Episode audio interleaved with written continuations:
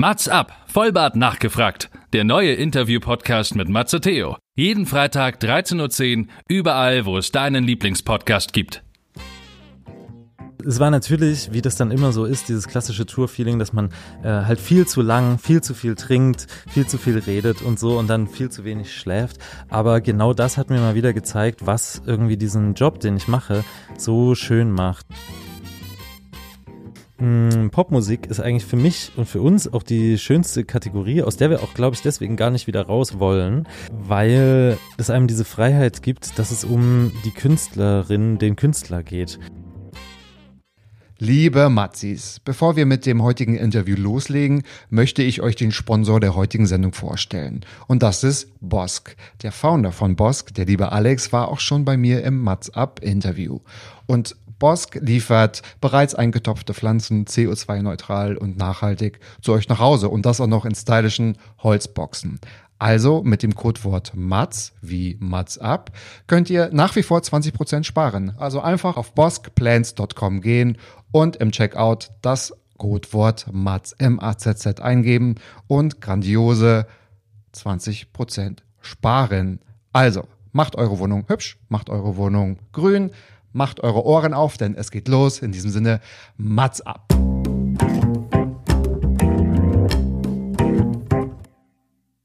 Mats ab. Vollbart nachgefragt ist noch ein neuer Interview-Podcast.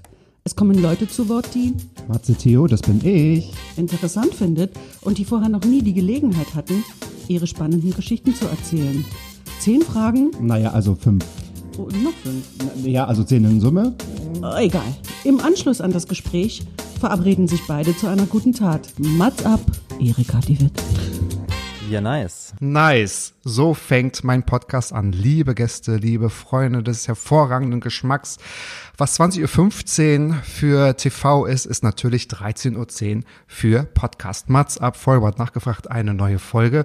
Und was macht man, wenn man eine Band entdeckt 2020 und jeden Tag hört? Natürlich einfach in den Podcast einladen, zumindest fast. Zu 0,5 ist es mir gelungen, also zu 50 Prozent spreche ich heute mit Stefan Heinrich, die, ich will nicht sagen, die bessere Hälfte von Clan Music, oh. einer Band, die mh, seit über drei Jahren ziemlich aktuell ist in der deutschen Popgeschichte. Am 18.12. glaube ich, das neue ähm, Album rauskommt, eine Deluxe-Version und ja, uns oder mich seit drei Alben verzaubert hat. Und herzlich willkommen. Ich bin ein bisschen nervös. Ich habe es gerade, ich habe es gerade schon gesagt. willkommen, mhm. Stefan Heinrich von Clan. Moin, freut mich hier zu sein bei dir im Podcast. Hallo. Freut mich hier zu sein, nicht da zu sein, nicht hier zu sein. Nein, ich freue mich auch. Vielen Dank, dass du es eingerichtet hast. Du bist natürlich ohne deinen Bruder gekommen. Das ist gar nicht schlimm, weil du kannst genauso viel erzählen. Ich bin sehr, sehr, sehr gespannt auf, auf deine Geschichten. Du hast gar nicht lange nachgedacht und gesagt, okay, du hast Zeit. Vielleicht hast du mich auch einfach nur verwechselt und du weißt gar nicht, was auf dich zukommt. Fünf Fragen hast du vorbereitet, fünf Fragen habe ich vorbereitet, sodass wir oh yes. in zehn Fragen Clan von links nach rechts drehen können. Aber bevor wir anfangen, was gibt's noch zu deiner Person zu sagen? Ich gebe dir natürlich, und du kennst die Bühne, ich gebe sie dir, um dich vorzustellen. Mhm. Vielen Dank. Also, ich bin Stefan, ich bin eben eine Hälfte von Clan und zwar die Produzierende. Das heißt, mein Bruder ist der Sänger, ich bin der Produzent und mache die Musik bei uns und dann auch live ziemlich viel. Also ich bin so der Bandchef, kann man sagen. Und äh, genau, ansonsten produziere ich auch für andere KünstlerInnen und ähm, genau, mache das so richtig for live. Also im Sinne von, es gibt keinen Plan B mehr, sondern ich bin einfach Musiker und äh, sitze hier gerade in meinem Studio und ähm, genau, freue mich jetzt hier zu sein. Das Studio sieht gut aus. Ich, ich durfte ja gerade schon mal einen klitzekleinen Blick reinwerfen. Das heißt, du bist der Chef, dann habe ich mir ja den richtigen ausgesucht. Das heißt, dein Bruder ist der Sänger, der ist da, der aber noch was Nebenberufliches macht. Du machst es for live, also alles genau. richtig gemacht, oder? Ja. Alles richtig gemacht. Ja, also perfekt. jetzt jetzt mittlerweile denke ich das so, ne, auf dem Weg sieht es immer erstmal so ein bisschen aus wie hui, wird das wirklich was und so und die Eltern fiebern so mit und so, aber mittlerweile sind sie äh, da gelassener und sehen, ja, das das scheint zu laufen irgendwie. aber umso mehr kann man es doch genießen, oder? Wenn der Weg nicht steinig ist, aber wenn der, ich sage jetzt mal, ereignisreich ist, umso schöner ist doch die Erkenntnis, es lohnt sich. Ja, voll. Absolut.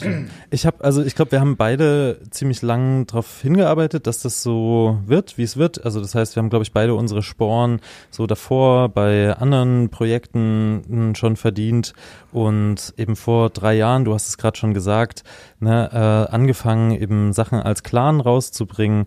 Ähm, genau, und das funktioniert ganz gut bis sehr, sehr gut. Das heißt, was uns vor allem sehr wichtig ist, ist, dass es live läuft. Das ist natürlich jetzt gerade während Corona äh, schwierig, Hm, ne? aber das ist genau. eigentlich halt das, das Wichtigste für uns, ne? dass live irgendwie die, äh, die Leute und wir irgendwie eine schöne Energie erzeugen.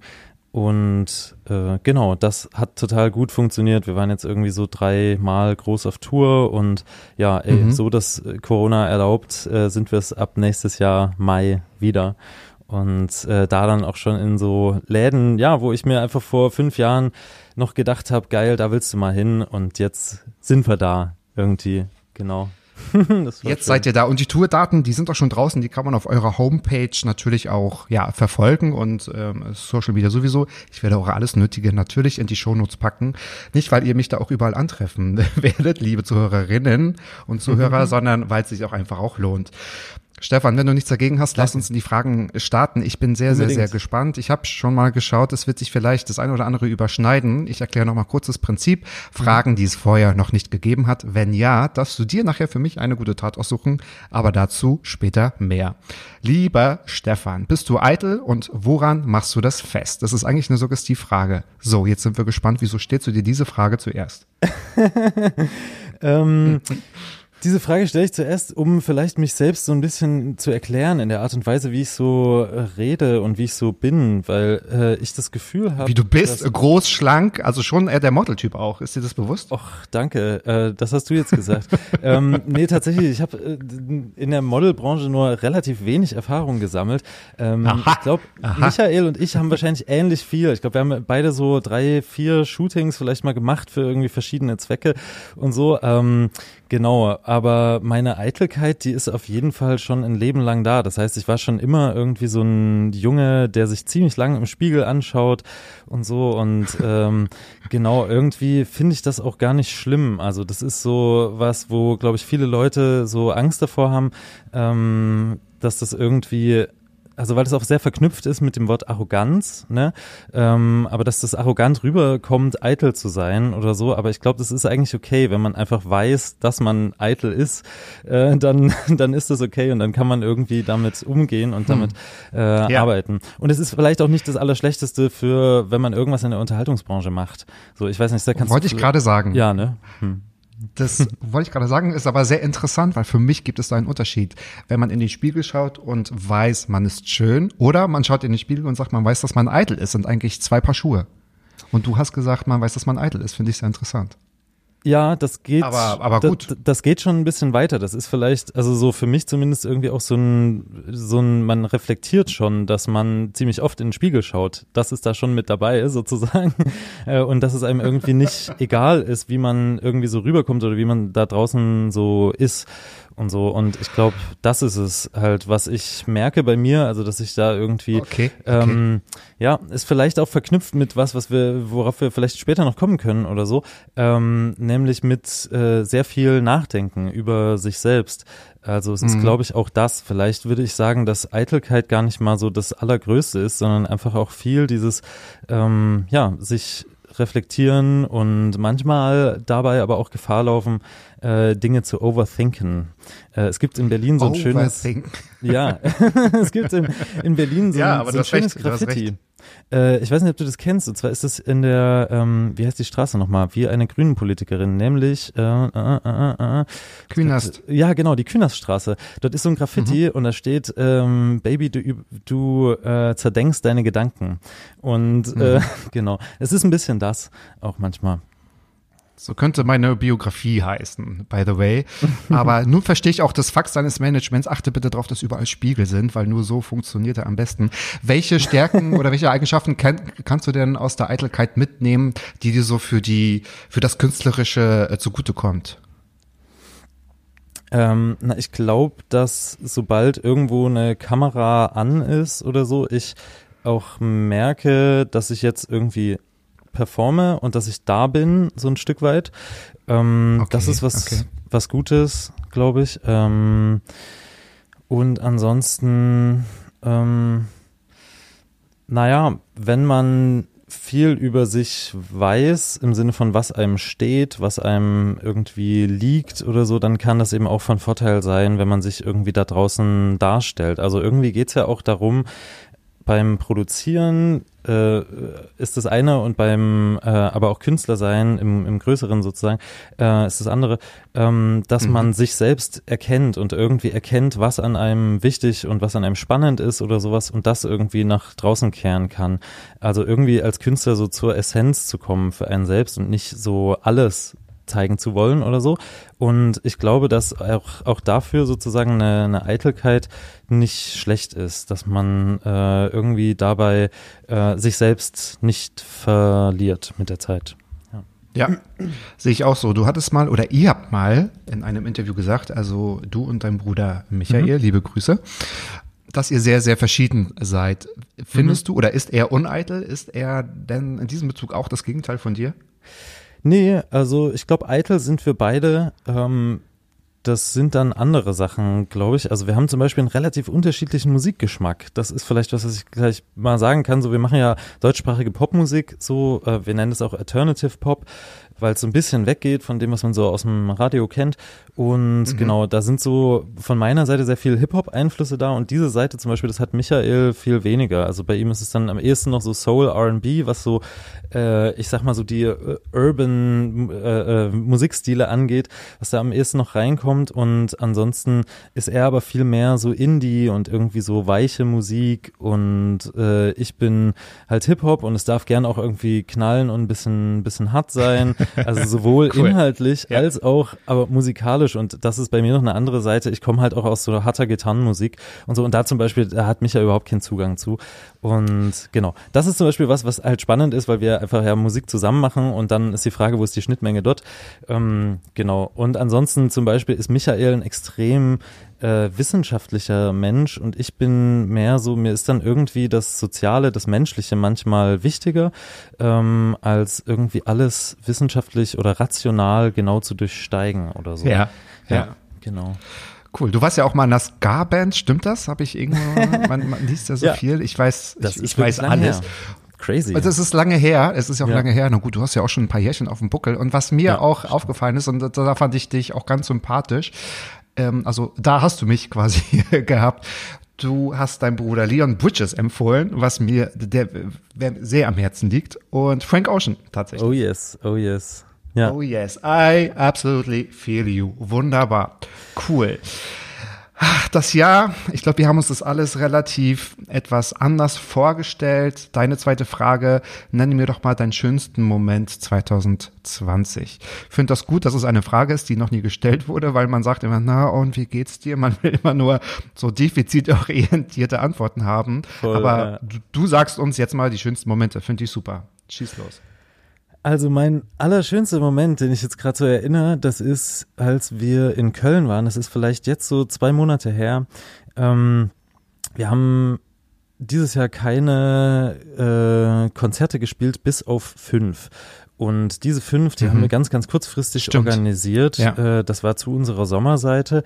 Ähm, genau, und da waren wir, wann war es? Anfang September in Köln und haben dort ein Kopfhörerkonzert gespielt. Und es war erstmal total interessant zu sehen, wie da äh, so bei ähm, äh, keinem Tageslicht mehr, sondern so Nachtstimmung, dann einfach so grüne und rote, das waren die Farben der Kopfhörer, äh, so, so Punkte vor einem sitzen, weil viel mehr hat man gar nicht gesehen und auch nicht mitgekriegt. Und wenn man selbst irgendwie seine In-Ears mal rausgenommen hat, hat man auch gemerkt, das Ganze klingt wie so ein Shred, weil man hört eigentlich nur Drums da draußen und sowas. Und äh, genau, also es war erstmal ein sehr witziges Konzert, aber vor allem danach sind wir an den Rhein gegangen, weil das ganz unmittelbar in der Nähe war von, von einem Rheinufer und es waren nur so 150 Meter und haben dort noch so eine kleine Aftershow-Party gemacht. Nur so Oh, wir, cool. Band und irgendwie ein paar Freunde, ne, irgendwie so zwölf Leute vielleicht oder so und haben uns da in einen großen Kreis gesetzt und äh, noch bestimmt irgendwie so drei, vier Stunden zusammen abgehangen, obwohl wir wussten, am nächsten Tag geht's weiter in die nächste Stadt, denn wir haben diese Konzerte halt auch versucht an ein Wochenende also zu legen so, ne? Und Mhm. genau. Und es war natürlich, wie das dann immer so ist, dieses klassische Tour-Feeling, dass man äh, halt viel zu lang, viel zu viel trinkt, viel zu viel redet und so und dann viel zu wenig schläft.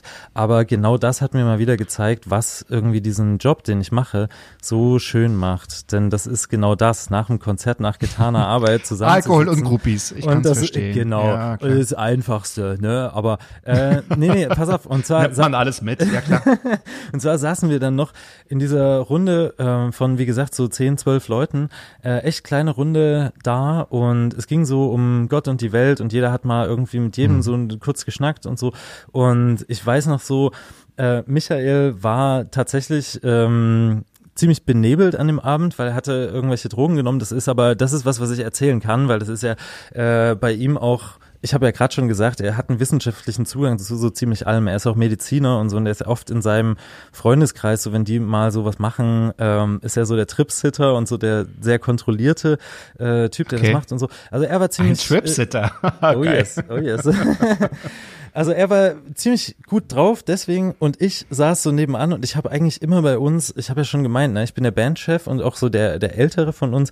Und das heißt, ich habe auch so Okay. ein bisschen so bin ich der Controletti manchmal, also der, weißt du, der so versucht irgendwie noch die Sache so bi- bisschen de- de- der Sache so Grenzen zu geben und dann auch mal zu sagen so, hey, wir müssen da mal los und so. Und an dem Abend konnte ich aber das mal so schön weglegen, weil wir hatten unseren Manager dabei. Und äh, das ist sowieso so geil, wir haben halt ein Management, wo einfach äh, Frank, das eine unserer Manager, ähm, sehr, sehr gern mit auf Tour kommt und das ist ein total geiles Gefühl, wenn man einfach weiß, da denkt noch jemand mit und das hat mir einen total guten Abend gemacht und dann kam irgendwann, während ich so am Quatschen war, ähm, kam so eine DM von Pamela Reif rein, das ist, wer sie nicht kennt, die größte äh, Influencerin, die es gerade so gibt äh, und die hatte irgendwie an dem Tag unseren Song geteilt in ihrer Story und ich habe das nur gesehen, saß da so selig und selbst so ein bisschen bekifft am Rheinufer mit irgendwie zehn guten Leuten so äh, und eben dem Gefühl, ich kann jetzt mal einfach nur sein, ich muss jetzt mal nicht irgendwie Ja, nachdenken ja. und so und dann kommt irgendwie das noch rein und ich denke mir einfach so,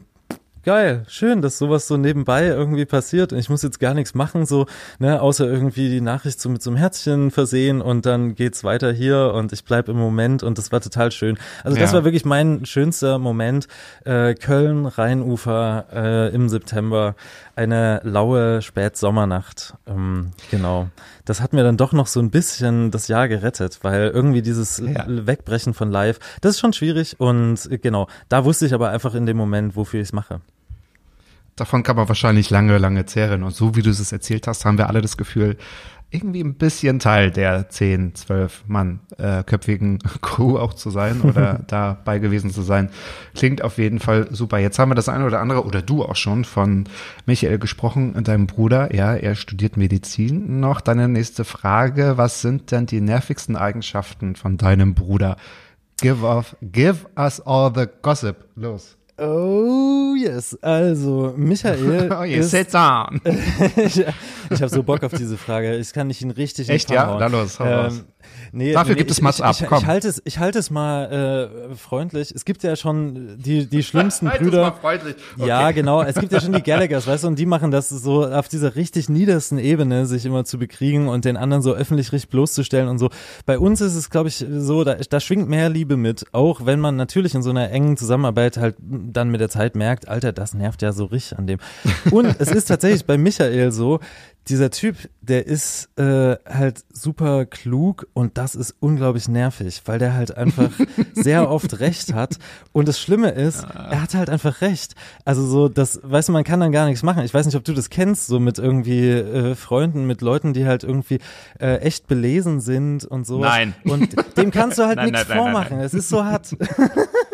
Ja, und äh, ja. genau so geht's mir manchmal, weißt du, dass ich mir so als großer Bruder halt denke, ah ja, auf der Ebene kann ich ja sowieso wieder, wenn es um Wissen geht, so, da hat der sowieso, hat er mich so schnell in die Tasche gesteckt und so. Also seine Klugheit und vor allem auch äh, sein wissenschaftlicher Zugang zu so ziemlich allem im Leben, ähm, das macht's manchmal auch einfach hart, mit ihm überhaupt ein Gespräch zu führen und sich dabei nicht klein zu fühlen. Äh, so geht's mir manchmal als Bruder. Aber das ist auch schon das Nervigste. Ansonsten ist er einfach ein Bombentyp und deswegen arbeite ich auch gern mit ihm zusammen. Okay, ja, ja, also gut, äh, es stehen jetzt keine Solo-Karrieren aus, denke ich mal, sondern von daher, und ihr kennt euch ja wirklich in- und auswendig, nehme ich an, wenn ihr seid, also ich meine, du kennst ihn dein ganzes Leben. Ja. Und äh, absolut, oder sein ganzes Leben. Er ist ja ein bisschen jünger, hast du gesagt. Interessant. Ich werde dir nachher eine Frage stellen, dann habt mal deine jetzige Frage, die wir gerade beantwortet haben, noch mal im Kopf. Sehr interessant, wie wir da an dieses Thema, da komme ich nachher auch noch zu, ähm, ja, rangegangen sind. Bist du ein Millennial? Also, wir sprechen von den berühmten Nullerjahren. Was kannst du über den Begriff und die aktuelle Situation der Millennials sagen? Ich weiß gar nicht, wie alt bist du? Wir müssen relativ ähnlich sein. Ich glaube, Ähm, dein Bruder ist 31 oder so? Nee, nee, mein Bruder ist 28, ich bin 32. Ach so, okay. Genau. Ja. Wir sehen nur so alt aus. Wahrscheinlich, wir haben, wir haben beide so dieses Altkluge auch. Äh, das würde ich noch, noch hinzufügen zu der Frage davor. Findest du? Äh, Findest du so- altklug? Na, so ein bisschen, manchmal, Hm. ja. Also, oder so eine, ich, ich weiß gar nicht, ich sehe es nur, weil, weißt du, man hat ja überall Statistiken heutzutage und ich sehe es zum Beispiel, ich mache ja unser Social Media Ding, so, ne, äh, Statistiken heißt nicht so auch ein Song von euch Genau, auf der aktuellen Platte Sommerseite. Ja, ja, ja, genau. äh, das ist ein Song, in dem Michael auch genau daran appelliert, sich davon nicht äh, verrückt machen zu lassen. Ja, äh, weil das, glaube ich, voll übrigens. was ist. Danke, danke. Äh, ich finde vor allem, es ist auch äh, total richtig, was er sagt. So, es ist einfach so, dass äh, unser Ja. ganzes Leben sich sehr darauf ausrichtet. Ich habe neulich mit einer Freundin gequatscht, ne? Ähm, die äh, ist Produzentin auch und DJ und äh, genau, und die hatte einfach bei einem Job, hat sie erzählt neulich, irgendwie so das Gefühl, sie würde dort eigentlich nur wegen ihrer Insta-Reichweite gekauft und so und halt auch echt wie so eine Zahl behandelt einfach. Ähm, ich glaube, sowas, das passiert, wenn man sich eben zu sehr äh, tatsächlich nur nach den Zahlen richtet und es passiert halt vor allem, wenn einfach Unternehmen ohne äh, irgendwie Menschen, denen irgendwas wichtig ist oder so einfach äh, Dinge machen. So und äh, das das Gute ist, man kann das ja privat dosieren, aber man muss es halt auch. Also man, man, ob das jetzt irgendwie das Persönliche, ob das das Detoxen ist oder so, dass man sagt, ich mache mal ein paar Monate oder ein paar Tage off oder ob man sich irgendwie bei der Bildschirmzeit eine Grenze setzt oder sowas oder sogar, was, ich- was ich tatsächlich gestern mit einer Freundin besprochen habe, das ist, dass man sich ja auch so ähm, Kindersicherungen einrichten könnte, weißt du? Äh, dieses, äh, es gibt auch am, am Rechner so für Kinder, so dass dann der Rechner einfach ausgeht nach vier Stunden oder sowas, dass das Kind halt nur Mhm, irgendwie stimmt. vier Stunden am Tag und so sowas, dass man sowas für sich selbst macht oder so.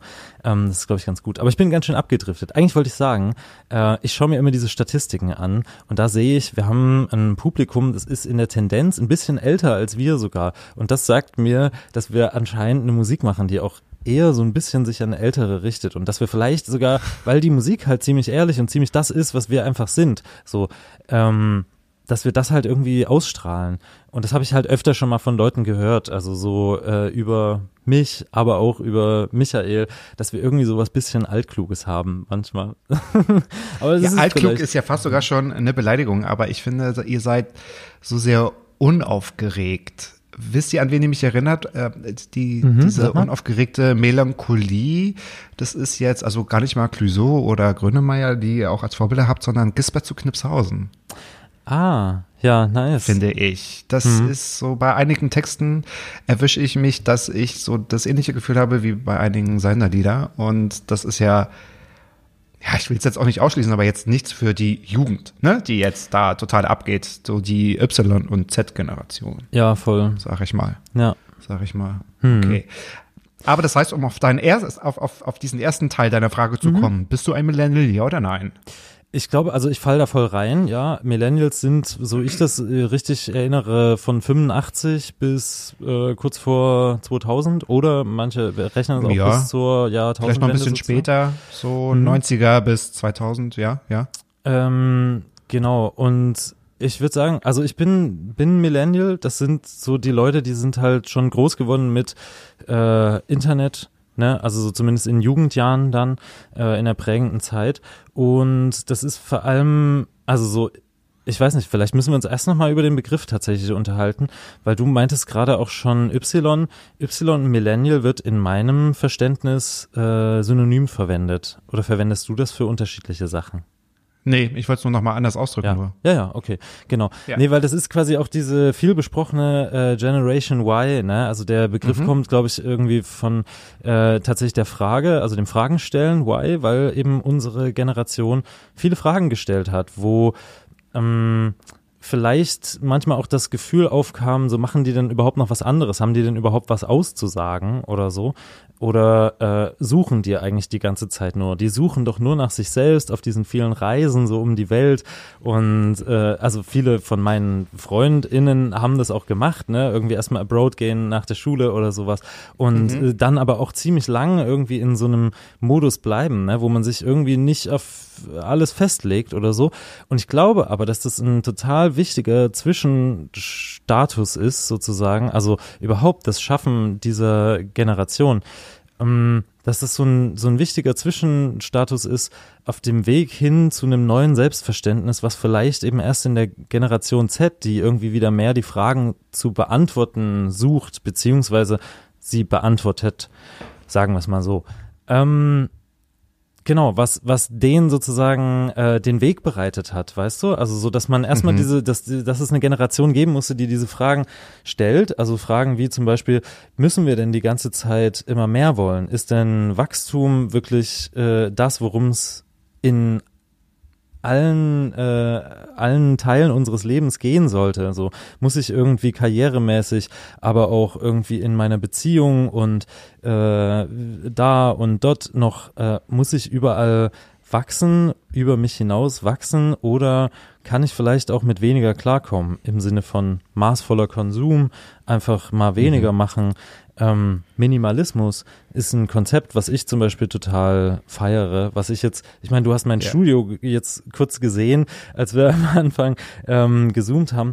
Äh, und das ist der Raum, der hier voll ist, weil da Musikinstrumente sind. Und das ist aber auch schon so ziemlich alles, was ich besitze. Ne? Ansonsten gibt's da irgendwie noch so ein klassisches Neuköllner Palettenbett. Äh, und na gut, jetzt habe ich mir mal äh, guten Lattenrost geholt, weil das ist dann doch wichtig für den Rücken und so. Ne? Also so bei den Schon, funktionalen ja, Sachen ja. sollte man dann nicht sparen, glaube ich. Aber äh, genau, was halt irgendwie so so Gadgets zum Beispiel angeht. Ich weiß nicht, ob das so ein, so ein Begriff ist, aber irgendwie, äh, kennst du das, Gadgets? Weißt du? Ja, aus den 80ern, ne? Das ist Ja. jetzt schon, oder? Das, na gut. Also- Nun merkt man, dass du doch über 30 dass ich alt bist. bin. ja, ja. ähm, nee, genau, das, also für mich ist das so ein Begriff für halt so kleine Spielereien, die man eigentlich nicht braucht. Also so, das ist so, Mhm, äh, sind so ein Haufen so Daddy-Tools, würde ich sagen, äh, die auch tatsächlich, also so mein Vater hat so ein, so ein Fable dafür, sich irgendwie so Dinge zu kaufen und so. Und es ist auch witzig, weil wir können da offen drüber reden und uns auch irgendwie so äh, unsere Späße drüber machen und so. Und ey, wer weiß, äh, vielleicht komme ich da auch noch hin, dass ich irgendwann so mit 50, 60 oder so mir Dinge kaufe, die ich nicht brauche. Aber was da so alles dabei ist, ich habe mich da echt äh, meine Jugendjahre gefragt, ähm, ob ich das halt so machen will und habe diese Frage eben für mich bewusst anders beantwortet. Also zum Beispiel so ein Handstaubsauger, der weniger saugt, als dass er irgendwie Luft rauspustet, so gefühlt, hat sich mein Vater irgendwann zugelegt und ich dachte mir so, was ist das für ein sinnloses Tool, Alter, wir haben einen normalen Staubsauger, das reicht völlig aus und wenn du da in die Ecke, dann gehst du da kurz mit dem, äh, mit dem Besen oder äh, hier mit so einem Wischtuch Ja. hin oder sowas, Ja. dann hast du das auch und äh, läuft doch und so und weitermachen und sich einfach nicht um, um sowas drehen und so und äh, tatsächlich ist es bei mir so, dass ich glaube, ich lebe halt einerseits ziemlich minimalistisch, also das heißt, ich brauche nicht viel zum Leben, wenn ich so aufstehe, Musik ist irgendwie schon äh, ziemlich viel meiner täglichen Nahrung so, ne? Also das ist auch so ein äh, Input-Output äh, ständiger äh, Kreislauf so im Grunde, ne? Also das heißt, ich ernähre mich irgendwie davon schon morgens einfach äh, Musik zu hören und so. Ähm, genau, und dann halt den Rest des Tages auch irgendwie die meiste Zeit, zumindest wenn es geht, irgendwie Musik zu machen. Ähm, genau. Und ansonsten brauche ich nicht viel zum Leben. Das ist zum Beispiel eine Sache, wo ich sage, das ist was, das ist erst bei den Millennials passiert aus diesem Fragen stellen, aus diesen, Ja, äh, die, die großen Fragen, auch gerade eben was Karriere angeht, äh, vielleicht nicht alle mit, yo, Wachstum müssen wir machen, beantworten und genau. Und ich glaube, dass es eben auch daraus nur möglich wird, dass so eine selbstbewusste äh, Gen Z, Generation Z so folgt, ne, die halt vielleicht sagt, so, Generation Y hat uns jetzt schon gezeigt, dass es eigentlich geht, so, aber die haben es irgendwie nicht so richtig selbstbewusst dargestellt und halt gemacht, sondern eher so als Konzepte vielleicht irgendwie. Sie haben es nicht umgesetzt. sie- Ja, genau, haben sich irgendwie so viel theoretisch damit Ja. auseinandergesetzt und so, ne? Und jeder Ja. hat das vielleicht so im Kleinen äh, irgendwie für sich gemacht, aber sie sind irgendwie darin vielleicht auch wieder so ein bisschen unsichtbar oder so. Also habe ich so das Gefühl, wenn ich so Mhm. meinen ganzen Freundeskreis anschaue oder so, die leben halt alle ziemlich interessante Lebenskonzepte oder viele von denen. Ne? Aber die wenigsten tragen das halt richtig krass ins Internet oder äh, hängen das an die große Glock Glocke, so, sondern wenn du das machst, dann bist du auch wiederum so dar damit beschäftigt, dass du halt gar nicht Bock hast, da irgendwie noch vielen Leuten, weißt du, also so die ganze Zeit das noch darzustellen sozusagen im, im Social Media oder so, sondern da gibt's einfach einige so Aussteiger, wo ich sage, das sind eigentlich tolle Errungenschaften, die äh, dieser Generation zu verdanken sind, die einfach diese Fragen gestellt hat. Und auch Fragen zu Beziehungskonzepten zum Beispiel, das ist das nächste äh, Ding für mich. Also ich Oh, kann zu diesem Thema, Thema, glaube ich, ja. genau, kann ich glaube ich echt viel sagen, weil ich eigentlich finde, dass wir da äh, als Millennials ganz viel äh, Arbeit gemacht haben. Auch die Frage zu stellen, wie sehr lügen wir uns da in die eigene Tasche, wenn wir irgendwie nur von einer monogamen ewig währenden Liebe ausgehen oder so, Ja. dass das Ja. irgendwie das äh, Konzept ist, was de, dem wir alle folgen.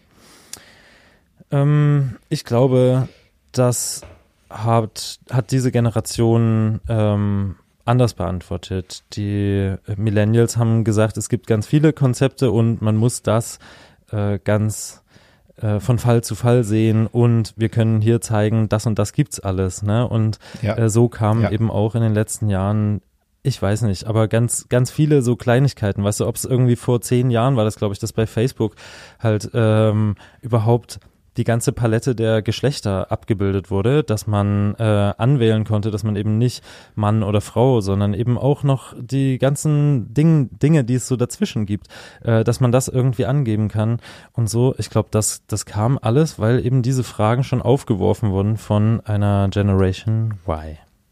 Und weil es ganz viele unterschiedliche Lebenskonzepte gibt und eigentlich haben diese ganzen Formen, die ja natürlich jeder für sich entscheiden kann, ja einen gemeinsamen Nenner, wenn es gut läuft, sondern einfach nur Ehrlichkeit. Also wenn jeder, wenn jeder in einer Beziehung die gleiche Vorstellung hat, ist ja eigentlich in der Regel alles erlaubt. Und ich fand es ganz interessant, was du angesprochen hast mit der Generation Y, so vor fünf oder acht Jahren, ähm, als ich auch ja schon Leute eingestellt habe in Job, äh, da haben so ältere Kollegen, sage ich mal, ohne jetzt vorwurfsvoll zu klingen, die Generation äh, Y so so abgetan von wegen, die können sich nicht entscheiden, die wollen sich nur das Beste rauspicken, bis man irgendwann so gemerkt hat, es kippte, weil die merken, ah, die stellen eigentlich die richtigen Fragen, die hinterfragen einiges, die wollen klare Ansagen und die sagen auch, okay, ich muss, äh, ich werde für 40 Stunden bezahlt, muss aber 60 arbeiten. Nein, weil ich habe meinen Fokus woanders. Zuerst hat man das wirklich, es war verpönt und dann ist man vielleicht doch ein bisschen neidisch gewesen, weil sie die richtigen Hm. Fragen gestellt haben. Aber du hast recht, eigentlich kann man hier raus aus deiner vierten Frage eine eigene Sendung machen. Kommst du einfach nochmal wieder, Stimmt, weil ja. genau, dann können wir nochmal über die, oder wir machen einen wöchentlichen Beziehungsratgeber, kann ja auch sein. ähm, da haben wir ein paar Konzepte, ich schiebe das mal dein Management zu, weil wenn sich Corona noch ausweitet, dann äh, freust du dich vielleicht über das kleine Projekt. Spaß beiseite. Hm. Neben der Musik bist du ein begeisterter Läufer und da haben wir auch wieder eine Gemeinsamkeit. Wie hast du mit dem Laufen angefangen? mit zwei Jahren. Ach schön, du, du läufst also auch. Ähm, Ich laufe auch, ich laufe Cool. auch.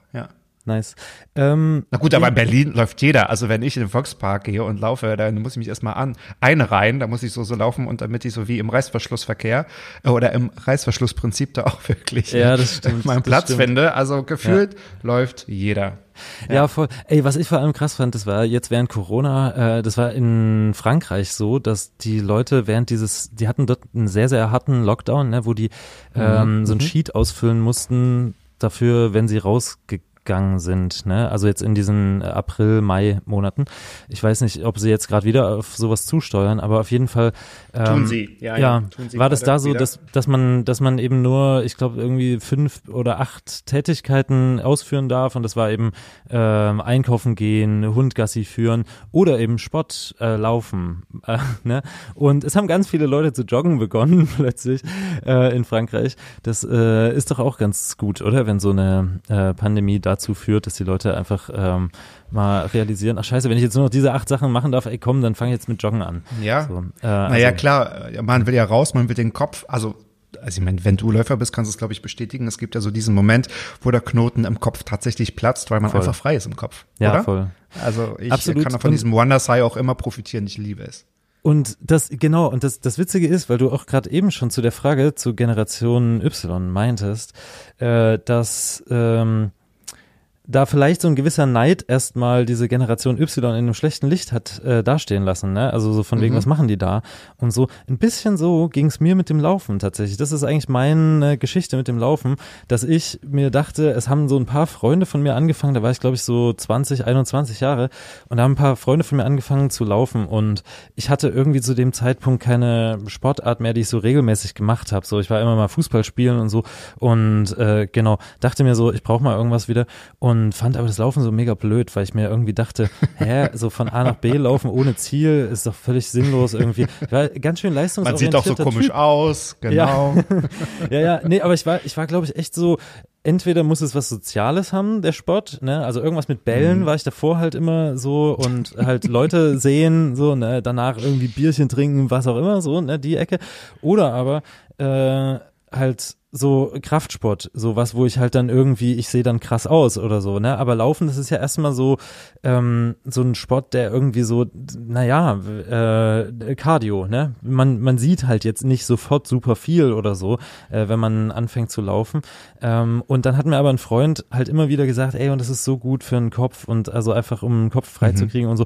Und dann habe ich mir, ähm, Ja. genau, und dann habe ich mir halt mal am Anfang noch so Aufgaben gestellt und habe mir halt gesagt, ja okay, du kannst jetzt nicht einfach so von A nach B laufen, dann machst du wenigstens immer noch irgendeine Tätigkeit. Und ich bin tatsächlich das erste Mal, als ich joggen gegangen bin, ähm, bin ich zur Post gejoggt und halt nicht zur nächsten, sondern zur übernächsten Postfiliale, so damit ich irgendwie ein bisschen Strecke hab. Und äh, genau, hab dort meinen Brief schwitzend abgegeben und bin wieder zurück. Und das nächste Mal habe ich einen Notenständer äh, einem Musikerfreund zurückgebracht, bin so elf Kilometer irgendwie durch Leipzig, also so fünf hin und äh, fünf zurück, ne, oder fünfeinhalb, so ähm, äh, zu ihm und habe ihm diesen Notenständer äh, wiedergebracht, so in der rechten Hand und so. Also ich habe das am Anfang noch sehr verbunden, tatsächlich immer, ich hatte immer irgendwas in der Hand. Aber das ist clever, das ist total clever Voll, ja, ich äh, dachte halt einfach, ich, äh, mein, mein Kopf konnte das noch nicht mit sich vereinbaren, dass ich jetzt irgendwas mache, was nur diese, äh, die, diese er Erbauung, äh, ne, oder diesem, diesem Kopf freikriegen gut tut, Mhm. sozusagen. Und ich war äh, irgendwie noch so drauf geeicht, das muss doch jetzt noch irgendwie einen, einen anderen Zweck haben oder so.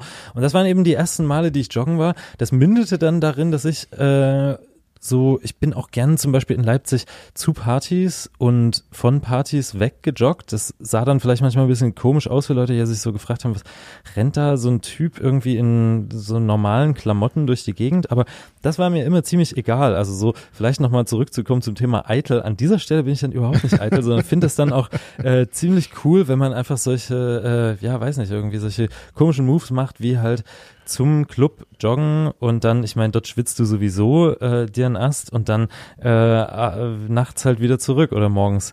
So, ähm, genau, das habe ich ganz gern gemacht in, in Leipzig und äh, habe da irgendwie sehr fanatisch eine Zeit lang ähm, dieses, dieses Joggen so als Freizeitaktivität betrieben. Und jetzt hier in Hast du Berlin das jetzt aufgegeben? Genau, ich wollte gerade sagen. Nee, genau. Ich hab's, das ich hab's hier für eine Zeit lang, für eine Zeit lang mal sein lassen und dann aber dieses Jahr voll wiederentdeckt. Äh, Es gibt so einen, ähm, einen mittlerweile guten Freund von mir, Marlon heißt der, ähm, der macht auch Musik, heißt Finn als Sänger und äh, genau, der ist so ein richtig krasser äh, Läufer. Also das heißt, der hat neulich, ich weiß nicht, ob du das kennst, aber das ist so ein Wettbewerb auf der ganzen Welt. Wie heißt das nochmal? The Speed Project.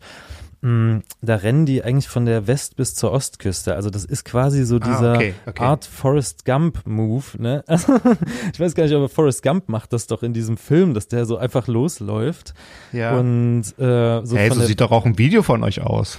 so ist es. Da schließt sich wieder der Kreis. Ja, ja, genau. Hey. Nee, genau, und ein guter Kumpel von mir, der Marlon, der macht eben sowas. Der rennt eben solche Extremläufe und der hat neulich so einen 200 Kilometer Lauf gemacht, wo der einfach 200 Kilometer durchweg weggerannt ist. Also irgendwie auch wahrscheinlich anderthalb Tage oder so. Ich weiß 200? Gar nicht genau. Nee, ich glaube sogar länger oder so. Also er hat, äh, genau. äh, So 200 sieht er erstmal gar nicht aus auf den ersten Blick, ne? So, wenn man ihn so sieht. Aber klar, das ist der Punkt, weil Läufer siehst du ja nicht an. Ich meine, sie haben höchstens Ja. keinen Bierbauch, aber Läufer sind jetzt erstmal nicht, wo du denkst, boah, du bist Läufer, oder? Das stimmt. Ja, genau das ist eben auch der Punkt, weswegen ich am Anfang so skeptisch war. Weil das halt irgendwie Ja. für meine Eitelkeit macht es gar nichts so, weißt du, dieses Laufen. Es ist ja irgendwie erstmal wirklich nur zur, zur Erbauung und halt so ein bisschen, naja, äh, also ich finde, es ist, äh, es ist tatsächlich, äh, es ist mittlerweile meine Mu Musikstunde geworden. Also das heißt, wenn ich laufen gehe, dann höre ich immer neue Musik. Das ist äh, Ah, jetzt so das, cool. also äh, Okay. es, es gibt es nach wie vor, dass ich quasi diese parallele äh, ähm, funktionale Ebene suche, so, weißt du, dass ich irgendwie noch was was mache währenddessen oder so. Das ist auch gut, weil ich finde, ähm, du hast vorhin den Punkt angesprochen, also dass es so irgendwann Klick macht im Kopf beim Laufen und äh, man so frei ist. Und das ist bei mir so Mhm. bei, naja, so sechs, sieben Kilometern oder so, dass ich so merke. Mhm. Das ist bei mir jetzt- Kilometer acht, genau. Ja. Ah ja, okay, geil. Ja, das ist so, wo ich halt merke, jetzt kann ich auch einfach, jetzt laufe ich im, im, im äh, wie nennt man das, äh, Leer, nicht Leerlauf, sondern äh, Autopilot, genau. Jetzt laufe ich im Autopilot weiter, also ähm, genau. Und bis dahin ist es aber auch manchmal ganz schön anstrengend und genau, da baller ich mir halt neue Musik auf die Ohren, richtig schön laut und ähm, genau, mach da so meine Musikstunde und das ist dann so eine, Ja. eine Mischung aus, ich, ich lieb's, neue Musik zu hören und äh, es ist aber auch irgendwie für meinen Job gar nicht so schlecht, ne, bisschen dran zu bleiben. Es ist so schlecht. Und hinterher, also ich gehe morgens meistens laufen, es gibt Mhm. kein besseres Gefühl, wenn man das geschafft hat, man steht in der Dusche und man weiß, okay, jetzt kann der Tag starten. Es kann nichts Mhm. mehr kommen, was einen schockiert, weil man hat, man ist so voller, voller Power und man ist frei im Kopf. Und das, was du gerade gesagt hast, kann ich bestätigen. Ich weiß immer vor dem Lauf, wie der Lauf wird. Ich merke, ich weiß genau von wegen, oh, heute werde ich mich quälen. Jeden einzelnen Meter. Und ich weiß genau, welchen Musikgeschmack, also worauf ich Bock habe. Manchmal brauche ich, also so, wenn ich mich so ein bisschen abreagieren muss, dann höre ich zum Beispiel Kanye West, das hilft mir total gut beim Laufen, ja, Ja. oder äh, Jay-Z und ja. manchmal brauche ich sogar Rock, obwohl ich überhaupt nicht der Rock-Fan bin und ja, oder auch mal ein paar Was gibt's an den chilligen Bücher. Tagen, also wo alles so leicht ist und du weißt, ey, heute wird's mal ein guter easy Lauf, so? was ich da für Musik höre. Mhm. Da höre ich entweder, aber nicht lachen, klassische Musik auf jeden Fall. so, das krass. hilft manchmal. Ja. So, ich höre dann so gerne, also da kommt wieder der, weiß nicht, so der, der Träumer durch, dann suche ich mir so geile Scores raus, also so richtige so Full-Musik. Und dann stelle ich mir vor, ich laufe so zehn Kilometer in, in, für so einen Abspann. Also da hilft es mir, stell dir vor, ich bin vor einer Kamera und die müssen jetzt den Abspann drehen und da kommt so ganz imposante äh, Filmmusik und dann kann ich das so genießen und ähm, kann so in mich in Trance laufen quasi. Geil, ja. ja. Das funktioniert gut. Und ich habe mal, wen habe ich denn erzählt? Genau, Sebastian Klimke, der auch schon bei mir zu Gast war. Äh, wir haben uns vor ein paar Monaten hier nochmal getroffen in Berlin und da ging es auch um Laufen. Und er meinte auch, ja, und eigentlich äh, alleine laufen oder nicht alleine laufen oder Musik hören, wenn ich ähm, vielleicht für dich jetzt eine Zustimmung. Wenn ich äh, einen Antrieb brauche, höre ich Konzerte. Wenn ich dann irgendwie das Gefühl bekomme, okay, da ist ein Publikum, was jetzt ein Künstler so anfeuert, dann äh, laufe ich irgendwie Ah. energetischer. Nicht Ja, energetischer, ja. sondern mit mehr Energie, weil das gibt Ja. mir so Power. Ja, so dieses, dieses. Gefühl von wegen, ja, so der, der erste Song, wenn man auch noch hört, äh, die, die Band oder der Sänger oder die Sängerin, die kommt gleich auf die Bühne, die Crowd flippt komplett aus und äh, ja, ich meine, da, Mhm. da, da schwebst du doch, da fliegst du doch. Geil. Ich ja. zumindest. Ich Das zumindest. ist, das ist bei dir ein ziemlich elaboriertes Musikgame beim Laufen. Also ich glaube, so, total. so genau So habe ich das noch nie aber, abgestimmt selbst. Ja, dann lass uns mal zusammen laufen gehen, ich führe dich da ein. Das können wir Mhm. auf jeden Fall. Und du machst die wir Playlist für mich. machen. Ich sag dir am Anfang Du, des ganz Tages, ehrlich, wie meine ey, man Stimmung kann- ist und du machst die Playlist. Ja, ja. Du, man kann mir wirklich keine größere Freude machen, indem man mir sagt, also äh, äh, such uns mal eine Playlist raus oder kannst du uns was zusammenstellen? Dann denke ich mir, wow, irgendeiner hat mich mal gefragt, kannst du mal so die Lieder, die, die du in den letzten Jahren empfehlen wollen würdest? Ich dachte mir so, oh, oh, oh Gott, ja, ja, ja, ja. ich, ich kam gar nicht, ich wurde nicht fertig, weil es war eine super Liste und auch mit Erklärungen von wegen, ja, und wenn du das magst, dann magst du auch das andere. Und ich suche mir zum Beispiel jeden Freitag auch Musik nach dem Albumcover aus, wo ich denke, na, das könnte bestimmt was sein. So habe ich zum Beispiel Black Pumas äh, entdeckt. Ich weiß nicht, ob du die kennst, die sind auch grandios. Nee, und Leon Butches war auch Genau, also die, also wenn dir Leon Bridges gefällt, dann musst du die äh, Black Pumas Okay, alles klar. Ich ähm, hab's empfehlen. mir, Ich sie dir nachher mal bei WhatsApp. Dann kannst du da direkt, du, ich hab's mir direkt einfach schon äh, aufgeschrieben. hast du einfach schon mal runtergeladen, Na hast du einfach schon mal aufgeschrieben. Ja. Sehr, na, sehr gut. So, du hast es geschafft. Deine Fragen, die du ja vorher wusstest, die hast du beantwortet. Es war grandios. Jetzt kommen aber meine fünf. Und die kennst du ja nicht. Ich bin gespannt, was du sagst. Mhm. Und ja, sehr gerne darfst du hinterher sagen, ob die eine oder andere Frage doch schon mal gestellt Das sage ich aber erst wurde. nach den Fünfen sozusagen. Ja, das kannst du Okay, egal alles wann klar. sagen, aber Ja. das ist, ähm, Ja. du kannst auch ruhig einen Spannungsbogen aufbauen. Komm, als Producer, bitte, bitte. Dü- Okay, so machen wir das. Arbeite ein bisschen mit. Es war schwer mit uns heute, aber arbeite ein bisschen mit zum Schluss. Spaß. Leipzig, Religion und Popmusik. Wieso sind starre Konventionen wichtig für die Entfaltung und das freie Schaffen als Künstler hinterher? So, jetzt habe ich hier gleich den ganzen Tisch abgeräumt. Kannst Übrigens, ich wiederhole eine Frage nicht. Nein. Wow, okay. Äh, warum sind starre Nein, und zwar, Konventionen wichtig für die? Äh, äh, bitte äh, noch mal kurz, äh, noch mal ja, natürlich, na klar. Ja, gar kein Problem, weil ihr kommt, ihr kommt aus Leipzig und ihr, Mhm. ihr kommt aus einem Pfarrhaus und ihr seid Popmusik. Ich habe das, ich habe mir natürlich einige Interviews von euch durchgelesen und Mhm. mir auch angehört, weil man sie auch sehen kann. Und ähm, ja, mein Thema ist ja immer Fragen, die es vorhin noch nicht gegeben hat. Ich fand es immer relativ starr, dass immer gefragt, ja, und ihr kommt ja auch aus dem Osten und ja, Religion war ja auch oft wichtig, ja, und ihr macht ja auch Popmusik, ihr definiert euch ja so und so. Das sind dann natürlich auch immer Konventionen, die einfach so und wenn man sie ausspricht, dann sind sie erstmal im Kopf. Das ist ja der berühmte blaue Elefant, an den man nicht denken soll. Dahingehend wollte ich meine Frage richten, wieso sind diese Konventionen wichtig am Anfang vielleicht, um sich vielleicht später zu entfalten, wenn man sagt, ja, ich, ich komme aus einem Pfarrhaus, ich bin musikalisch und äh, ja, Popmusik war eh klar oder da fühlen wir uns gerade ähm, wohl. Das kannst du ja auch verneinen. Vielleicht sind sie auch gar nicht so wichtig. Ja, also ich glaube, dass es immer ganz gut läuft. Also erstmal schöne Frage. ich glaube, dass es immer ganz gut Oh, läuft. ich habe gerade schon gezweifelt und zu meinem Manager so Nee, nee, ich Abbruch ich find's super, die ist Abbruch, nur- der flippt aus. Setz ihm einen Spiegel vor, sonst ist er gleich unausstehlich, ja? Ähm, nee, genau. Und zwar äh, näher ich mich mal der Frage so an. Es ist ähm, so, ich glaube, man, man hat es immer schwer, wenn man alle Freiheiten hat, die Freiheiten wirklich zu nutzen.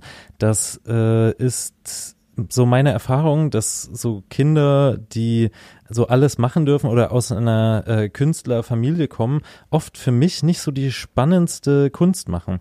Es gibt ja zwar äh, vielleicht wenige Ausnahmen, die da auch die Regel nicht bestätigen, aber ähm, Genau, in der Regel ist es für mich so. Also, dass irgendwie, ich finde tatsächlich viel Musik von, ich weiß ja auch gar nicht, da gibt es irgendwie Jaden Smith von Will Smith, der Sohn oder so, ne, die irgendwie äh, Mhm. Mucke machen oder so. Aber ich merke, da ist irgendwie keine Dringlichkeit da. So, die, die machen das, weil sie es können und nicht, weil sie es müssen, so ungefähr.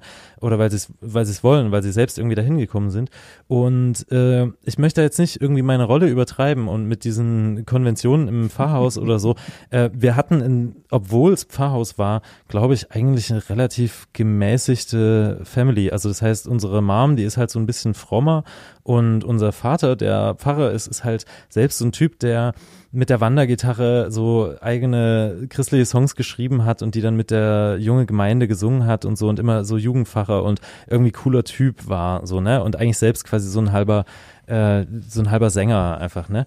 Ähm, der Mhm, aber okay. auf der anderen Seite nur so drei, vier Akkorde kann, so, ne? Und halt irgendwie gegenüber dem ähm, auf, auf Seiten meiner Mutter halt sehr ähm, ich würde mal sagen, sehr studierten musikalischen Haushalt äh, da eigentlich total unbeleckt ist. So, ne? Aber es ist so eine ganz andere Form von Kreativität. Und ich glaube, diese zum Beispiel, die gab es auch bei uns im Pfarrhaus. Und die hat, äh, obwohl Pfarrhaus erstmal sagt, so, okay, da gibt's irgendwie krasse Konventionen und so, ähm, hat uns schon auch eine Kreativität mitgegeben, die gut ist. Was ich auf jeden Fall merke, das ist, ähm, dass man so als Kind im, im Pfarrhaus äh, so einen Blick mitbekommt für das Leben in seiner Gesamtheit. Also dass man auch als Kind irgendwie schon äh, so einen Eindruck bekommt von, ja, das Leben ist ein Kreislauf, so da sterben Menschen, es kommen aber auch, es werden neue getauft und so, ne? Papa ist die ganze Zeit irgendwie da, so dazwischen, zwischen Beerdigungen und Taufen und äh, Hochzeiten und sowas, ne? Und man sieht irgendwie viel, äh,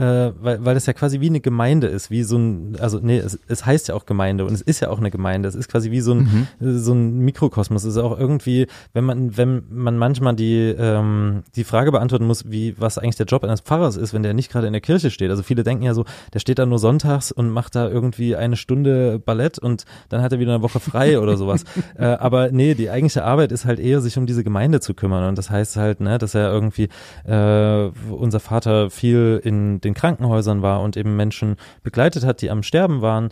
Ähm, und andererseits äh, halt der erste Mann am, am Ort war, wenn irgendwo äh, jemand getauft werden sollte oder sowas. Und äh, genau, das, äh, di- dieses Leben mitzubekommen, ähm, wie es fließt und wie es läuft, äh, das gibt einem, glaube ich, einen relativ äh, weiten Blick irgendwie so für das für das Grobe und und Ganze. Und ich glaube, das ist bei uns vielleicht noch im Speziellen so ein bisschen da. Also das äh, höre ich manchmal so über diese Texte und das ist vielleicht auch das, was ich vorhin selbst so ein bisschen ähm, negativ gedreht habe mit äh, so wir wirken altklug oder so.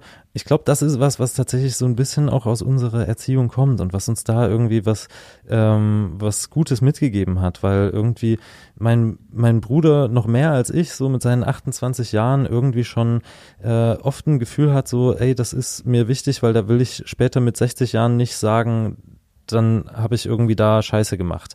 So, weißt du? Und das hat er jetzt schon im Kopf und so. Und ich glaube, das ist was, was ihm so ein bisschen, äh, ja, durch diese Erziehung, die wir genossen haben, ähm, beschienen ist.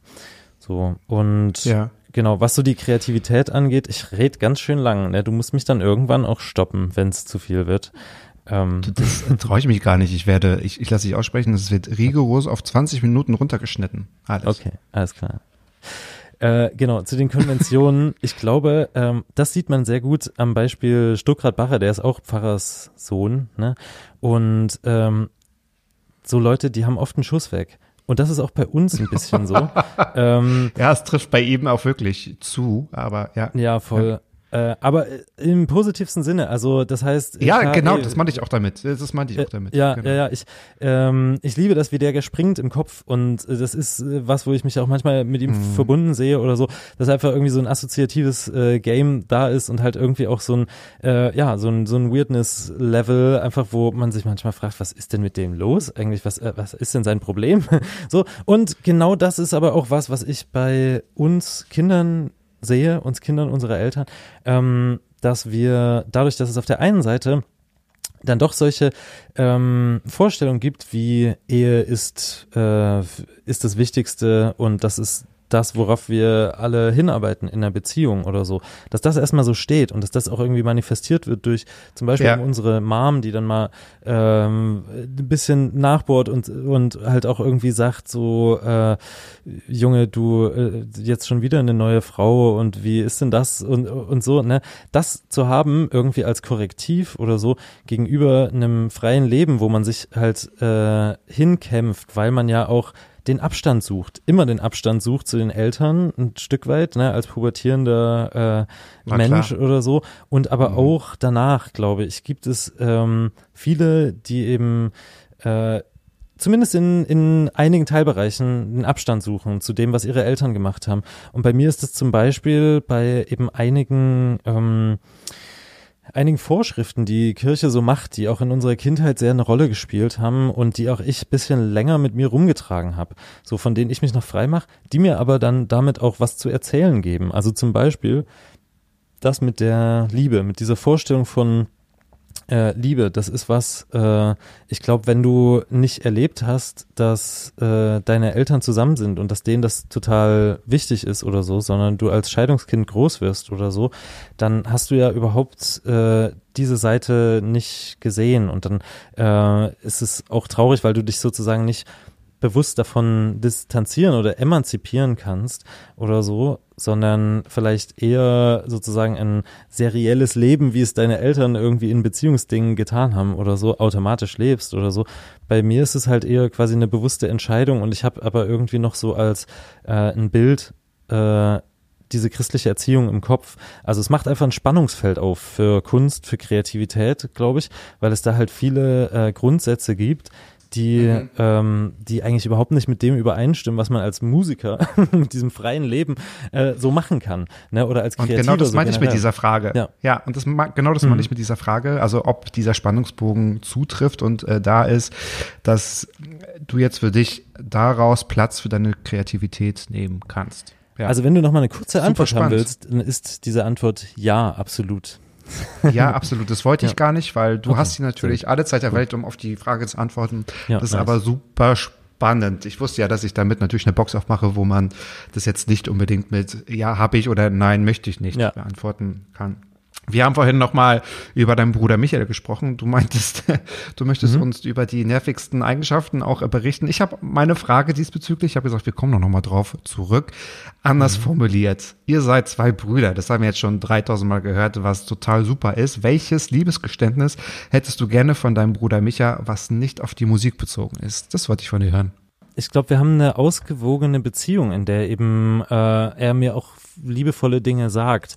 Ähm, die, äh, die Frage ist gut, weil sie wurde mir auch noch nicht so gestellt.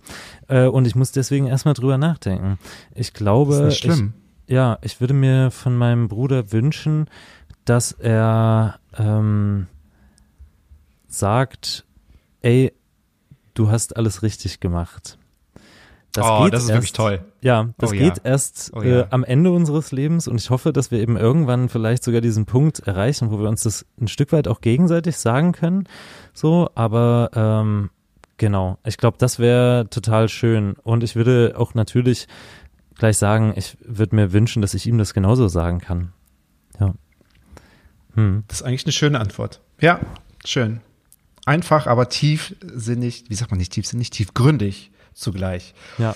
Meine das Geile Frage. ist, es hat bei uns auch noch so eine, äh, das muss ich noch kurz ergänzen, es hat ja, bei uns gerne, auch noch so gerne. eine total witzige äh, Komponente, weil äh, wir nämlich so ein alles richtig gemacht, mal wieder alles richtig gemacht, ähm, als Running Gag haben. Also wir haben überhaupt sehr, sehr viele Running ah, okay. Gags. Das ist, glaube ich, unter Brüdern normal. Die haben so ein bisschen dann so eine Geheimsprache oder also nicht unter Brüdern, sondern unter Geschwistern so generell, ähm, ne, wenn die irgendwie viel zusammen rumhängen. Und es gibt's bei uns auch. Wir haben so einen Haufen Insider und einer davon ist eben mal wieder alles richtig gemacht. Aber wenn wir das eben ne, in dieser witzigen Form, wie wir es meinen, aber gleichzeitig in dieser ernsten Form, wie wir auch sind, äh, uns sagen können, ich glaube, das wäre es. Das wäre auf jeden Fall das Nonplusultra. Da gebe ich dir recht. Das Nonplusultra. Ich springe mal trotzdem zur dritten Frage. Wie verändert sich deiner Meinung nach das berufliche Selbstverständnis, wenn als Künstler einem das Live-Spielen genommen wird? Was ihr ja schmerzlich in diesem Jahr auch erfahren habt zu Corona-Zeiten. Wie hat's, ja. Ja, also diese Frage kann man auf ganz vielen Ebenen beantworten. Ich glaube, mhm. das Selbstverständnis ist für einige KünstlerInnen äh, in Richtung, okay, wir waren vorher Prekariat, jetzt sind wir richtig am Arsch. Also äh, auf Deutsch übersetzt, wir haben vorher schon äh, ganz unten gestanden, so in der ähm, Verteilungskette, würde ich das mal nennen. Äh, und jetzt kriegen wir gar kein Geld mehr. Ähm, jetzt ist uns die Existenzgrundlage genommen worden. Das ist aber, finde ich, eben die eine Seite, wie man das beleuchten kann. Die andere ist, ähm, da bin ich auch schon in einem anderen äh, Interview mal hingekommen, äh, zu sagen, ähm, in unserem Falle, wir sind findige Ossis und wir haben einfach äh, geschaut seit März, seit wir wussten, okay, äh, Tour April wird erstmal nicht stattfinden. Okay, wow, mhm. was machen wir jetzt? Äh, wir müssen Lösungen finden und genau, und wir sind findige Ossis und das heißt, wir haben diese Lösung gefunden und ich glaube, äh, dass ja eigentlich der Beruf Musiker, äh, kreativ zu sein, ne, ähm, dann auch wirklich den Menschen, die das eigentlich Wichtige haben, nämlich nicht äh, irgendwie die perfekte Infrastruktur oder irgendwie das geilste Label, was es irgendwie pusht bis zum geht nicht mehr oder so, sondern die eine ähm, gute Kreativität haben, dass die auch damit umgehen können, damit umgehen lernen und sich halt sagen, okay, dann muss ich jetzt für eine Zeit lang shiften, muss ich irgendwie was anderes machen. Bei mir ist es so gekommen, dass es mir Zeit gegeben hat, Produzent zu werden, überhaupt so richtig. Ich war davor halt mehr Gitarrist und äh, habe an unseren Sachen produziert, aber irgendwie die Sachen auch naja, immer noch mit jemand anderem zusammen fertig gemacht, kann man sagen. Mhm. Das erste Album haben wir noch zusammen mit einem anderen Produzenten gemacht, mit Tim Tauterath. Und das äh, zweite Album dann äh, habe ich quasi schon allein auf den Weg gebracht, aber es war noch total so in den Kinderschuhen und so. Und jetzt mittlerweile merke ich halt, wie ich über das Jahr zu einem ja, auch irgendwie bewussten Produzenten geworden bin und hier gern äh, mit Leuten Zoom-Sessions aktuell gerade mache, um Songs zu schreiben oder irgendwie zu besprechen, so in welche Richtung soll die Produktion Okay. gehen und sowas, ne? Und halt auch für andere zu, zu produzieren und so. Also das heißt, äh, neue Wege finden ist vielleicht das, was ich als zweites sagen würde. Also der erste ne, die erste äh, Sache, das auszudrücken, ist, ähm, jo, wir sind ganz unten. Zweite Sache ist, wir müssen neue Wege finden, das ist ein neues Selbstverständnis. Ähm, Genau, und wofür ich noch keine, überhaupt keine Lösung habe, das ist wirklich diese Glücksgefühle von so einem Live-Erlebnis äh, irgendwie uns auch als Gesellschaft wiederzugeben. Das geht aber schon ein bisschen Mhm. weg von der Frage, wie sich das Selbstverständnis ändert, weil das ist eher was Gemeinschaftliches. Also das ist ja nicht nur bei den KünstlerInnen, dass die Glücksgefühle erleben, sondern auch die Publika, wo ich mich auch selbst dazu zähle. Also ich bin ja auch irgendwie gern auf Konzerte gegangen und so habe mir halt übelst viel angeschaut und so und mir fehlt auch das total als ein Input. So, ne? Also ähm, klar, es ist auf der einen Seite so, dass einem Corona jetzt vielleicht, wenn man als Musiker zu Hause sitzt und Zeit hat, irgendwie ähm, die Möglichkeit gibt, da produktiv zu sein und kreativ zu sein. Aber andererseits fehlt auch ein bisschen was von dem Input, ne? Und der fehlt halt Ja. durch diese ja, Erlebnisse, die du nicht, äh, die du nicht ersetzen kannst, so live. Weil man es ja auch machen muss wahrscheinlich. Also ich stelle mir ehrlich gesagt jetzt aus meinem ja, äh, Laienmund sehr tragisch was vor, äh, dass man äh, Wohnzimmerkonzerte macht, ja, aber dann halt keine Reaktion vom Publikum bekommt, sondern man guckt in dieses grüne Licht, weil da die Kamera ist. Das ist schon, wenn es, wenn man diese Live-Momente erlebt hat, wahrscheinlich schon auch was jetzt als Alternative sinnvoll ist, aber jetzt kein Ziel war von euch, oder? Wohnzimmerkonzerte zu machen. Nee, absolut nicht. Und man sieht ja auch so mit der Zeit, das funktioniert so zur Überbrückung für einen kurzen Moment. Genau. Äh, ne, und dann auch wieder nicht, weil man halt merkt, es fehlt das echte. Ich glaube, das ist äh, generell mit dem Internet so. Kleiner Exkurs noch an dieser Stelle. Ich bin Medienwissenschaftler eigentlich und äh, genau, ich Okay. habe mich äh, viel damit beschäftigt, was das Internet äh, mit Menschen macht und äh, so, ne, Medienwirkung und so. Und naja, ich habe mittlerweile, das ist sicherlich auch mein zunehmendes Lebensalter, einen kritischeren beziehungsweise ähm, äh, ja doch, ich habe einen kritischeren Standpunkt, was ähm, Mediennutzung angeht und äh, was die für einen Stellenwert in unserem Leben haben sollte, ähm, nämlich glaube ich, dass auch das Internet etwas ist, was wir als Menschen ein Stück weit wieder überwinden müssen. Und damit meine ich eigentlich nur, dass wir es auf die positiven, funktionalen Aspekte, die das Internet für uns bietet, ähm, beschränken müssen für uns selbst. Ne? Und irgendwie das, was wir so erleben, was an Negativität aus dem Internet erwächst, ne? ähm, dass wir das wirklich einsparen müssen und dass das jetzt halt nicht geht, indem wir irgendwie alle Hater von unseren Seiten verbannen oder so, sondern das muss tatsächlich ein Prozess sein, ein kognitiver Prozess, also was in unserem Kopf, ähm, was uns äh, eben noch mehr verdeutlicht, es ist nur das Internet. Es ist etwas anderes, mit Menschen echt in einem echten Raum zusammenzukommen oder so und diesen Menschen in 3D zu fühlen, zu spüren und sowas. Und ich hoffe einfach, dass wir uns sehr, sehr viel da aufhalten werden als Menschen, weil ich erkannt habe, was das irgendwie für mich selbst auch, ich habe das Gefühl, ich war mal eine Zeit lang bestimmt so kurz vor Internetsüchtig, so, ne, irgendwie Bildschirmzeit, zehn Stunden, elf Stunden am Tag, so, ne, das ist schon irgendwie heavy und habe mich sehr abhängig gemacht. Als Musiker macht man es ja auch sowieso ein Stück weit, äh, sich von Erfolg abhängig zu machen, ne, und halt irgendwie zu gucken, so Von wie läuft's bei dem Klicks, und genau, ja, ja, voll. ja. Da sind Ja. wir wieder bei dem Song Statistik. Schau nicht auf die Statistik. Das, das macht einen Sondern krank. hör mir einfach das, zu. Genau. Wenn man das tut, ja. Und genauso dieses Ding, was bestimmt auch jeder kennt, der hier zuhört, wenn man irgendwie bei Menschen, äh, mit, mit Menschen zusammensitzt, mit Freundinnen zusammensitzt oder sowas und einer verkriecht sich ins Handy, weil das ist irgendwie gerade wichtiger oder so, ne? Und äh, ist eigentlich, während man irgendwie zusammen Abend isst oder sowas, ne, äh, ist irgendwie die Hälfte am Handy. Es ist einfach traurig. Es ist einfach irgendwie so eine Geringschätzung Leider, ja. für die Person, die einem gegenüber sitzt und so. Ich habe das auch eine Zeit lang gemacht. Ich nehme mich da gar nicht raus, so, ne? Aber äh, Mhm, versucht es äh, extrem zu begrenzen und halt wirklich, weiß nicht, manchmal einfach auch in Nicht-Stören-Modus gehen und so. Es sind so einfache Sachen, weißt du. Und äh, dieses ganze, äh, ja, Influencer, Internet-Ding und so, jo, das ist was, damit kann man Geld verdienen und so. Und es checken auch die Leute mehr und mehr, glaube ich, dass es halt ein Marktplatz ist, in dem halt Leute Geld verdienen und so und dass es halt irgendwie User äh, gibt und dass aber auch man als User da mit der Zeit auch nicht mehr den Spaß hat. Das hat jedes soziale Medium ein Stück weit durch. Ich meine, wir haben vielleicht noch, ich weiß nicht, ob du MySpace damals noch erlebt hast, aber äh, Ja, da haben wir es klar. schon einmal gehen sehen, so, ne, äh, so ein Medium. In meinen Augen ist es auch damals passiert, weil es halt zu sehr quasi nur noch ähm, wirtschaftlich genutzt werden sollte. Also bei mir persönlich war das so, dass ich einfach nur noch so diese Band-Anfragen hatte, so als Freundesanfragen und halt keine privaten mehr, weißt du, äh, sondern halt nur noch, ähm, genau, damals war das noch so rum, dass man quasi auch eine, eine Abo-Anfrage wäre, das sozusagen heute als Band gestellt hat, um halt sichtbar zu sein. Macht man, glaube ich, auch als Stimmt. Band heute bei Instagram, ne? Aber Mhm. mh, Genau.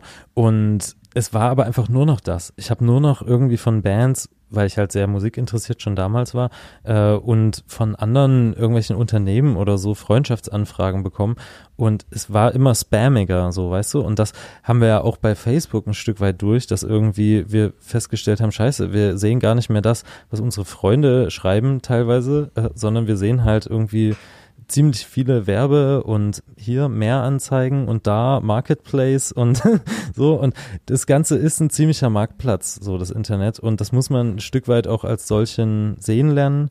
Das kann man als Teil der Medienkompetenz, aber man genau darf auch einfach dem Internet nicht irgendwie äh, einen zu großen Raum in seinem Leben einräumen und das äh, genau möchte ich jedem auch äh, äh, jedem Elternpaar vielleicht und äh, genau allen äh, jungen Leuten mitgeben oder so, dass das Internet leider äh, das Internet einfach nicht alles ist. Das ist es in der Tat. Und ich glaube, da können wir uns alle nur verbessern und auch davon lernen, dass es ein Marktplatz ist. Ja, die Musikindustrie oder so Bands, also gefühlt müssen das Spiel ja auch ein bisschen mitspielen, weil natürlich da viel Reichweite auch möglich ist. Aber ich äh, verstehe deinen Punkt total. Meine vierte Frage an dich als Musiker. Ist es schwieriger, sich für ein Genre als Band zu entscheiden und sich zu finden? Oder ist es schwieriger, aus einer Schublade wieder rauszukommen? Ähm, also ich finde diese Frage gar nicht so leicht. Ähm, ich habe das Gefühl, viele geben sich heutzutage eigene Genrebezeichnungen. Äh, Wir haben das zum Beispiel auch getan und haben halt gesagt, wir machen Alternative Pop. Wir haben auch mal eine Zeit lang gesagt, wir machen Conscious Pop. Mm, Das sind beides Begriffe, die es zwar für sich genommen gibt, also Alternative und auch Conscious ähm, als äh, Stilrichtung, also Alternative vor allem mit Rock verbunden, Conscious ist eigentlich so ein, so ein Modus, da ging es bei Conscious Rap und Conscious Soul darum halt ähm, gesellschaftlich relevante Themen in einer eher ernsten Form sozusagen äh, zu besprechen. Ähm, genau, und das haben wir uns so gesucht und tja, da wieder rauszukommen, ich glaube ja, man gibt sich das heutzutage vor allem selbst. Das ist eigentlich so das Ding. Ich habe das Gefühl, dass alle Künstler ziemlich selbstbestimmt sind. Und äh, die andere Sache ist, was halt so ein Dienst wie Spotify oder so draus macht, die haben eher so relativ grobe Oberkategorien, habe ich das Gefühl. Also das heißt, da gibt es mh, Hip-Hop und da fällt halt alles drunter vom 90s Boom-Bap, äh, Hip-Hop bis hin zu eben cloudigen Sachen, wo gar keiner mehr drüber rappt, sondern irgendwie autotunig gesungen wird. Ähm, und bei Pop fallen Ja, halt stimmt. fallen, fallen halt Ava Max drunter, aber es ist eben auch Billie Eilish drunter, die halt irgendwie super coolen Shit macht. So, und dann macht Dua Lipa einen Song und der ist eigentlich deep hausig, weil der ist produziert von Calvin Harris und ist aber auch Pop, weil sie drüber singt und so. Und ähm, genau, stimmt, also es ist, ja. finde ich, total schwierig, so diese Genrebezeichnung noch aufrecht zu erhalten, weil KünstlerInnen wandelbar sind und was ich äh, immer sage, das ist, mh, Popmusik ist eigentlich für mich und für uns auch die schönste Kategorie, aus der wir auch, glaube ich, deswegen gar nicht wieder raus wollen. Ähm, weil es einem diese Freiheit gibt, dass es um die Künstlerin, den Künstler geht dabei. Ähm, Genau, also ich finde, große Popkünstler haben das auch schon früher gemacht, dass sie sich total entwickelt haben und man so diese Entwicklung halt mitgemacht hat als Fan oder halt, ja, sich darauf geeinigt hat, das erste Album war halt geil, aber seitdem bin ich nicht mehr am Start. So, ne? Und das hat man halt irgendwie schon bei so KünstlerInnen wie David Bowie gehabt oder jetzt in jüngerer Zeit Robbie Williams war für mich so jemand, der so, weißt du, als ich äh, klein war, äh, solche geilen Moves gemacht hat, wie ich, der rappt dann einfach mal auf einem Album. Das fanden halt auch nicht alle geil oder macht dann dieses Swing When You're Winning. Swing-Album, so Swing das war wirklich gut. Oder so. Ja, das Ja. fand ich auch, fand ich auch geil. Mr. Bojangles. Ja, ja genau. Das war Ja, fett. ja. Und ähm, genau, sowas. Das finde ich halt super. Oder so Bruno Mars, der hat, glaube ich, auch irgendwie so alles durch. Weißt du, er hat irgendwie so einen Song, der klingt ein bisschen nach Police und der andere ist so total elektronisch und so. Äh, und dann macht er irgendwie ein bisschen. Genau, und das ist so das, was ich eigentlich liebe und deswegen, äh, genau, bin ich eher in dieser Genrefreiheit des Pop, was für mich ja auch einfach populäre Musik ist, äh, so, ne, ähm, und wie gesagt, es geht um den Künstler, das ist die an andere Seite davon, Ja, äh, ja, die Künstlerin, so, Ja. ähm, genau, das ist für mich die absolute Freiheit, das zu machen. Die absolute Freiheit. Interessante Antwort. Ja, auf eine nicht ganz so einfache Frage, da gebe ich dir recht, aber das war für mich nochmal ganz interessant zu fragen. Ich komme schon, ich fasse es nicht zu meiner letzten Frage tatsächlich. Die ist bei allen Wow. Fragen gleich, lieber Stefan. Ja. Und ich würde dich gerne fragen, wenn du es dir aussuchen könntest. Es darf auch wirklich surreal und völlig utopisch sein. Welche gute Tat wünschst du, hättest du gerne immer gemacht oder würdest du gerne mal tun in der Zukunft? Ich glaube, ich wäre gern nach Moria gefahren. Also speziell jetzt, als so eine Aufmerksamkeit zumindest in linken Kreisen dafür entstanden ist, dass Mhm. wir immer noch als EU da 15, 20.000 Menschen in einem Lager, was für sechs gemacht ist oder so, sitzen haben. Ähm, genau, da einfach hinzufahren und vor Ort zu gucken, was kann man da helfen, das ist was, was ich mir vorgestellt habe, aber nicht gemacht habe. Also wo ich, genau, ja, eigentlich ein bisschen traurig bin, das nicht getan zu haben. So. Ähm, Genau, weil ich eigentlich auch Lust habe, ein Mann Ja. der Taten zu sein und halt irgendwie gute Sachen zu machen. Und das Ja. vielleicht aber die, die andere Seite, dass ich, ich weiß gar nicht, ich habe dieses Jahr so einen Spendenlauf gemacht zum Beispiel und da haben wir unter anderem auch dafür gesammelt, also nicht für Moria, sondern für Civil Fleet, die wiederum äh, äh, genau, also es ist überhaupt nicht das gleiche. Die äh, sind auf dem Mittelmeer unterwegs äh, und Mhm, also chartern okay. Schiffe, die wiederum ähm, genau Menschen an Land bringen, die schiffbrüchig sind. Und Mhm. Genau, das ist total wichtig und dafür haben wir gesammelt und diesen Spendenlauf habe ich organisiert und das ist halt so das, was ich hier im Kleinen gemacht habe, aber äh, genau, einfach zu sagen, ey, ich kann doch sowieso gerade als Musiker nichts machen, das sind so, äh, ja, das, das, ist so ein Ding, das hätte ich gern gemacht, aber da war ich irgendwie zu schwach für. Naja, so einfach ist es auch nicht, aber in der Tat, also jetzt, ich meine, jetzt so einfach ist es nicht, einfach die Tasche Ja. zu packen und hinzufahren und zu sagen, Ja, okay, ich packe hier mit an, ihr, ihr, ihr habt auf mich gewartet, Daddy ist da, jetzt kann's losgehen. Ja, nee, Ähm, klar, ja, das, hab- ist, das ist ne, logisch. so, Man muss sich aber ja, erstmal eine der- Hilfsorganisation anschließen und so und dann irgendwie Ja, gucken, aber genau. das, das ist klar, dass es ein langer Weg ist, aber diesen ganzen. Weg irgendwie, äh, das ist einfach was, wo ich gemerkt habe, das wäre eigentlich nötig und, äh, und Das wichtig. stimmt, das stimmt. So, und ich habe es nicht gemacht. Ja.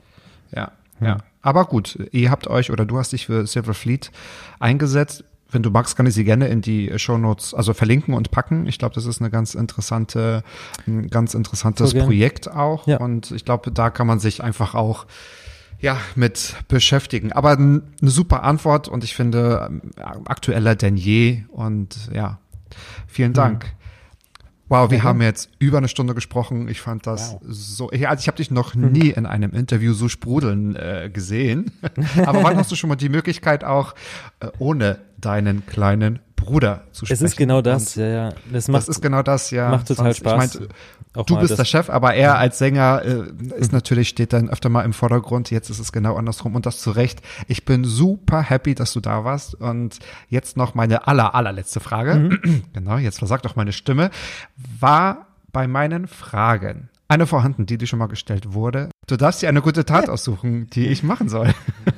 Ja, ähm, es war tatsächlich keine Frage. Ich habe schon während der Fragen so drüber nachgedacht, aber nein. So, es du war, hast nur so viel erzählt, weil du nachgedacht hast. Warte, warte, warte mal, was ist das jetzt Genau, eine Frage? genau. Ah, es war keine dabei, weil ich habe mir war echt gedacht, keine so, Frage wow, dabei, die ich schon mal. bei so einem Profi kann ich ja nur fehlen, habe ich gedacht. Das wird echt, echt schwierig. Voll, aber nee, du hast dich echt gut angestellt und Voll gut. Halt, ja, immer so so knapp vorbei. Also das zum Beispiel mit dem Pfarrhaus, da habe ich so überlegt, ob man dir da jetzt einen Strick draus drehen kann. Weißt du, ob man da sagen kann, so, naja, also das mit dem Pfarrhaus und diesen ähm, Konventionen und so, das habe ich so oder so ähnlich schon mal. Aber nee, mh, ich äh, habe mich dann so an Interviews erinnert und äh, dass das jemand so in Verbindung gesetzt hätte, so, dass das irgendwie Kreativität vielleicht fördert oder so, ne, so suggestiv, wie du es, äh, so ein bisschen suggestiv, wie du es gefragt hast, so, ähm, Ja, ja. ey, das, Ja. nee, alles, alles kam sehr neu und frisch rüber. Ich ähm, habe mich sehr gefreut über die Fragen, weil, ja, Sehr cool, sehr cool.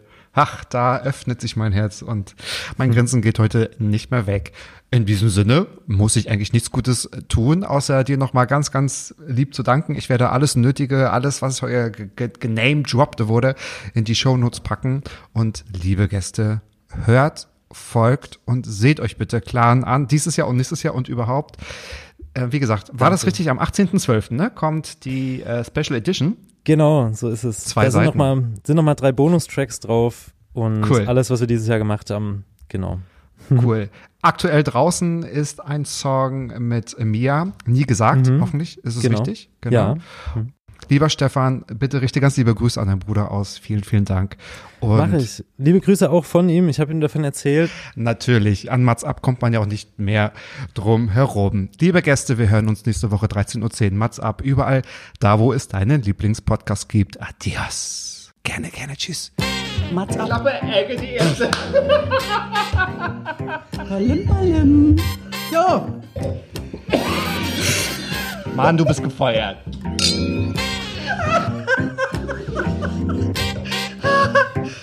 Ich war noch in der Probezeit.